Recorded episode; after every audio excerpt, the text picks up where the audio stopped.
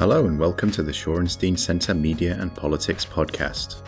In this episode, we speak to Paul Wood, a fall 2015 Joan Shorenstein Fellow and BBC World Affairs correspondent, about his new research paper, The Pen and the Sword Reporting ISIS. The paper, which you can read at shorensteincentre.org, tells the harrowing story of a journalist held hostage by ISIS and examines the ethical dilemmas that arise when reporting on terrorist organisations. In this conversation, recorded in December 2015, Paul discusses some of the background behind his paper and introduces some of the themes. We begin with Paul explaining why he chose to write about this topic during his time at the Shorenstein Centre.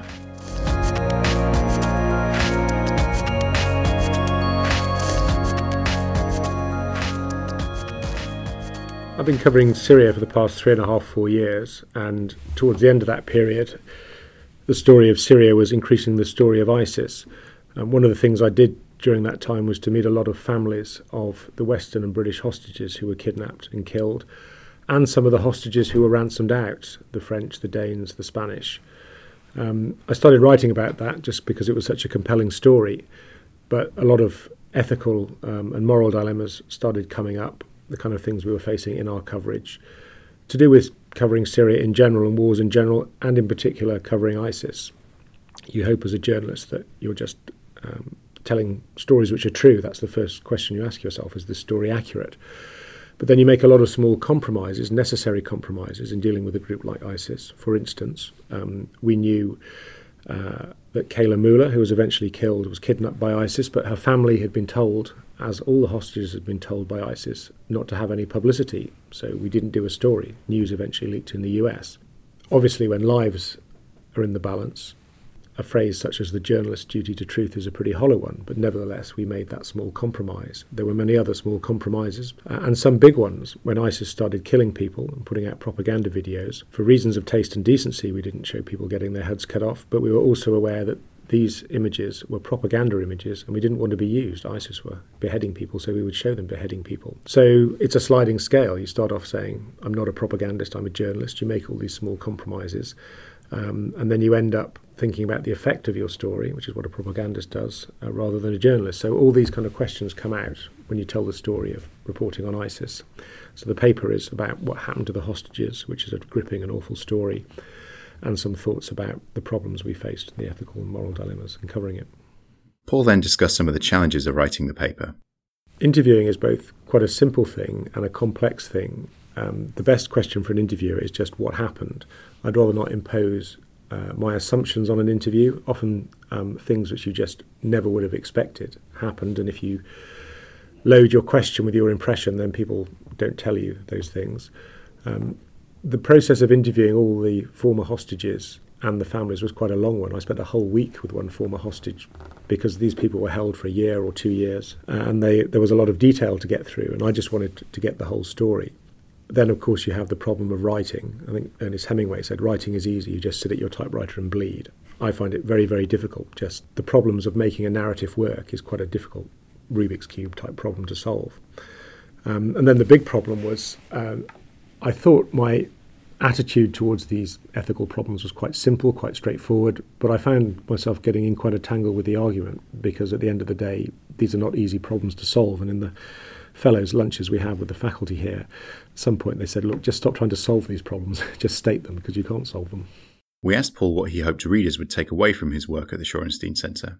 It's not a didactic paper. It's not saying, look, this is how you cover wars or this is how you cover ISIS. First of all, um, it's a very strong human story of one particular hostage who's in there and some of the other hostages who was who were in with him. Uh, I'm I'm quite in favour of journalism that's just like a clear lens. It just tells you what happens, and um, people can take away what lessons they want.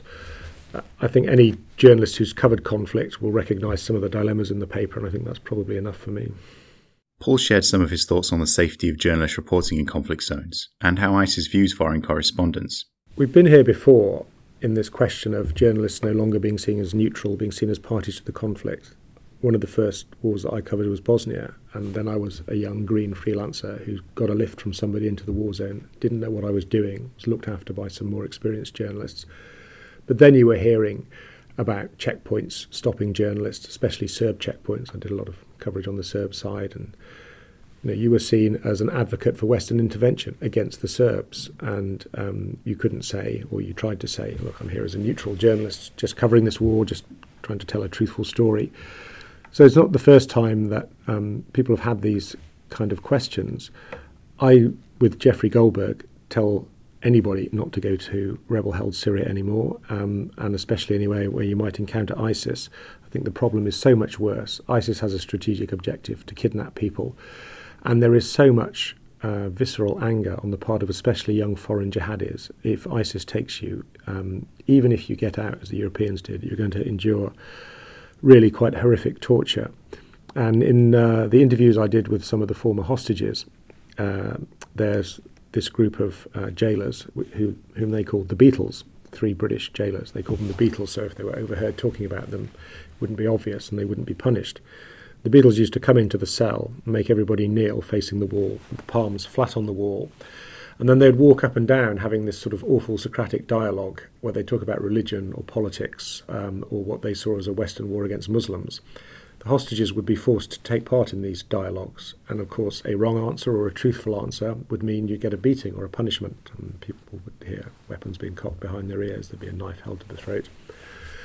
And very quickly in those dialogues, the hostages told me it emerged that ISIS simply, and these jailers, these Beatles, simply didn't recognize the idea that you'd come as a journalist, as a neutral person to try to cover the conflict as truthfully as you could. We'd come as an aid worker at the invitation of Muslims who were suffering to help them they thought journalists were part of an information war. They thought aid workers were part of an imperialist effort by the West to put a footprint in Muslim lands. From their point of view, nobody was neutral in this conflict. Um, that's what you get from talking to the hostages, and that's what any young freelancer going into uh, into Syria should expect to encounter if they get taken by ISIS. And the problem is that for a couple of years now, kidnapping's been endemic, both the foreigners and any Syrian who goes in even if ISIS don't kidnap you, there's a huge market for kidnapping because ISIS will pay money, millions of dollars, for people who are kidnapped.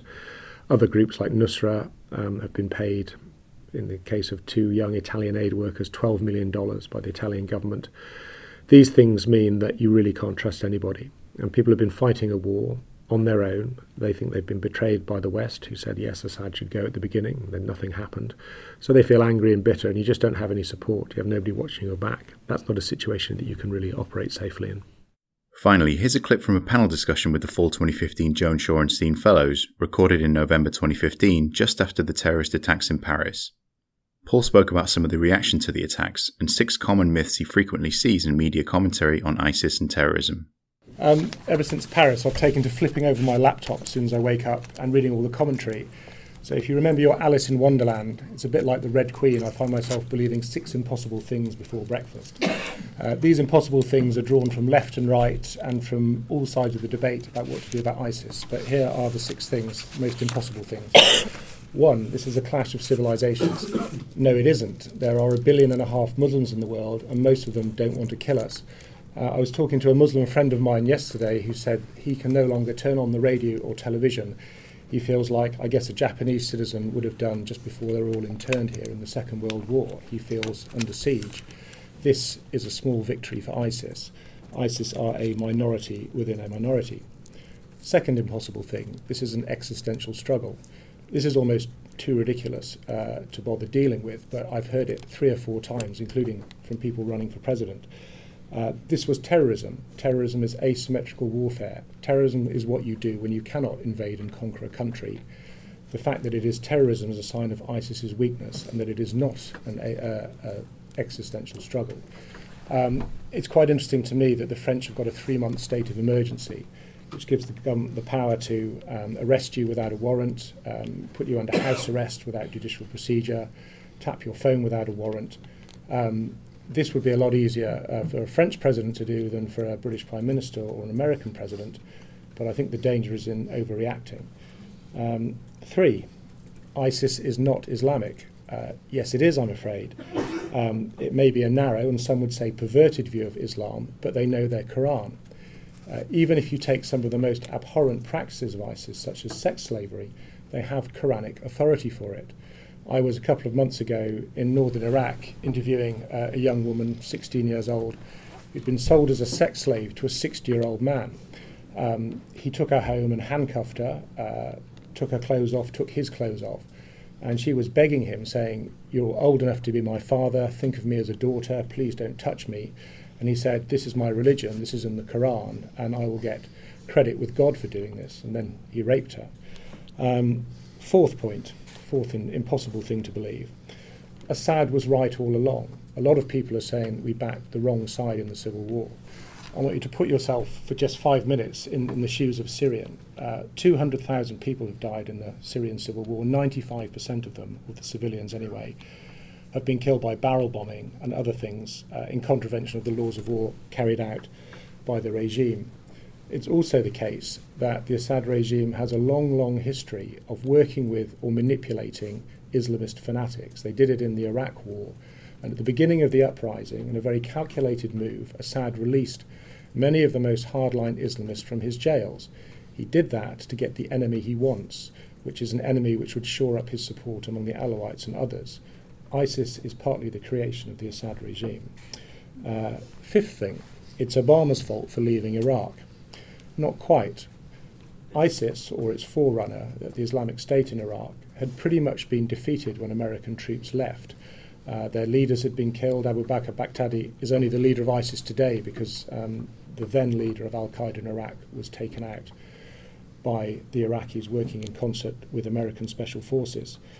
What revived uh, the Islamic State, ISIS, was the Syrian civil war, and you can argue that we should have intervened earlier in the Syrian civil war. I think there's a case to be made on both sides. Number six, we can bomb them back into the Stone Age. Killing some Arabs, as somebody said to me yesterday, may make us feel good. It is certainly a political necessity for President Hollande, but it is ineffective and it is counterproductive. One example of how ineffective it is in January, there was a massive airstrike on Al Bab, which is one of the main centres of ISIS. Uh, I'm sure that to American military planners, what they were bombing looked like a barracks. There were soldiers outside, there were armed men going in and out. It turned out to be the prison in Al Bab, and most of the 90 bodies pulled from the rubble would therefore have been opponents of ISIS. Uh, it's counterproductive uh, because ISIS in Iraq and Syria is a coalition of foreign fighters who've come in in a semi colonial relationship with the Sunni tribes who've sworn allegiance to them for a variety of reasons to do with self protection, to do with being bribed. If you want to defeat ISIS, you have to break off the Sunni tribes from the foreign fighters, and bombing them in their homes is not the way to do that. Uh, people may disagree with my mini analysis on those six points, but I throw them out there for debate.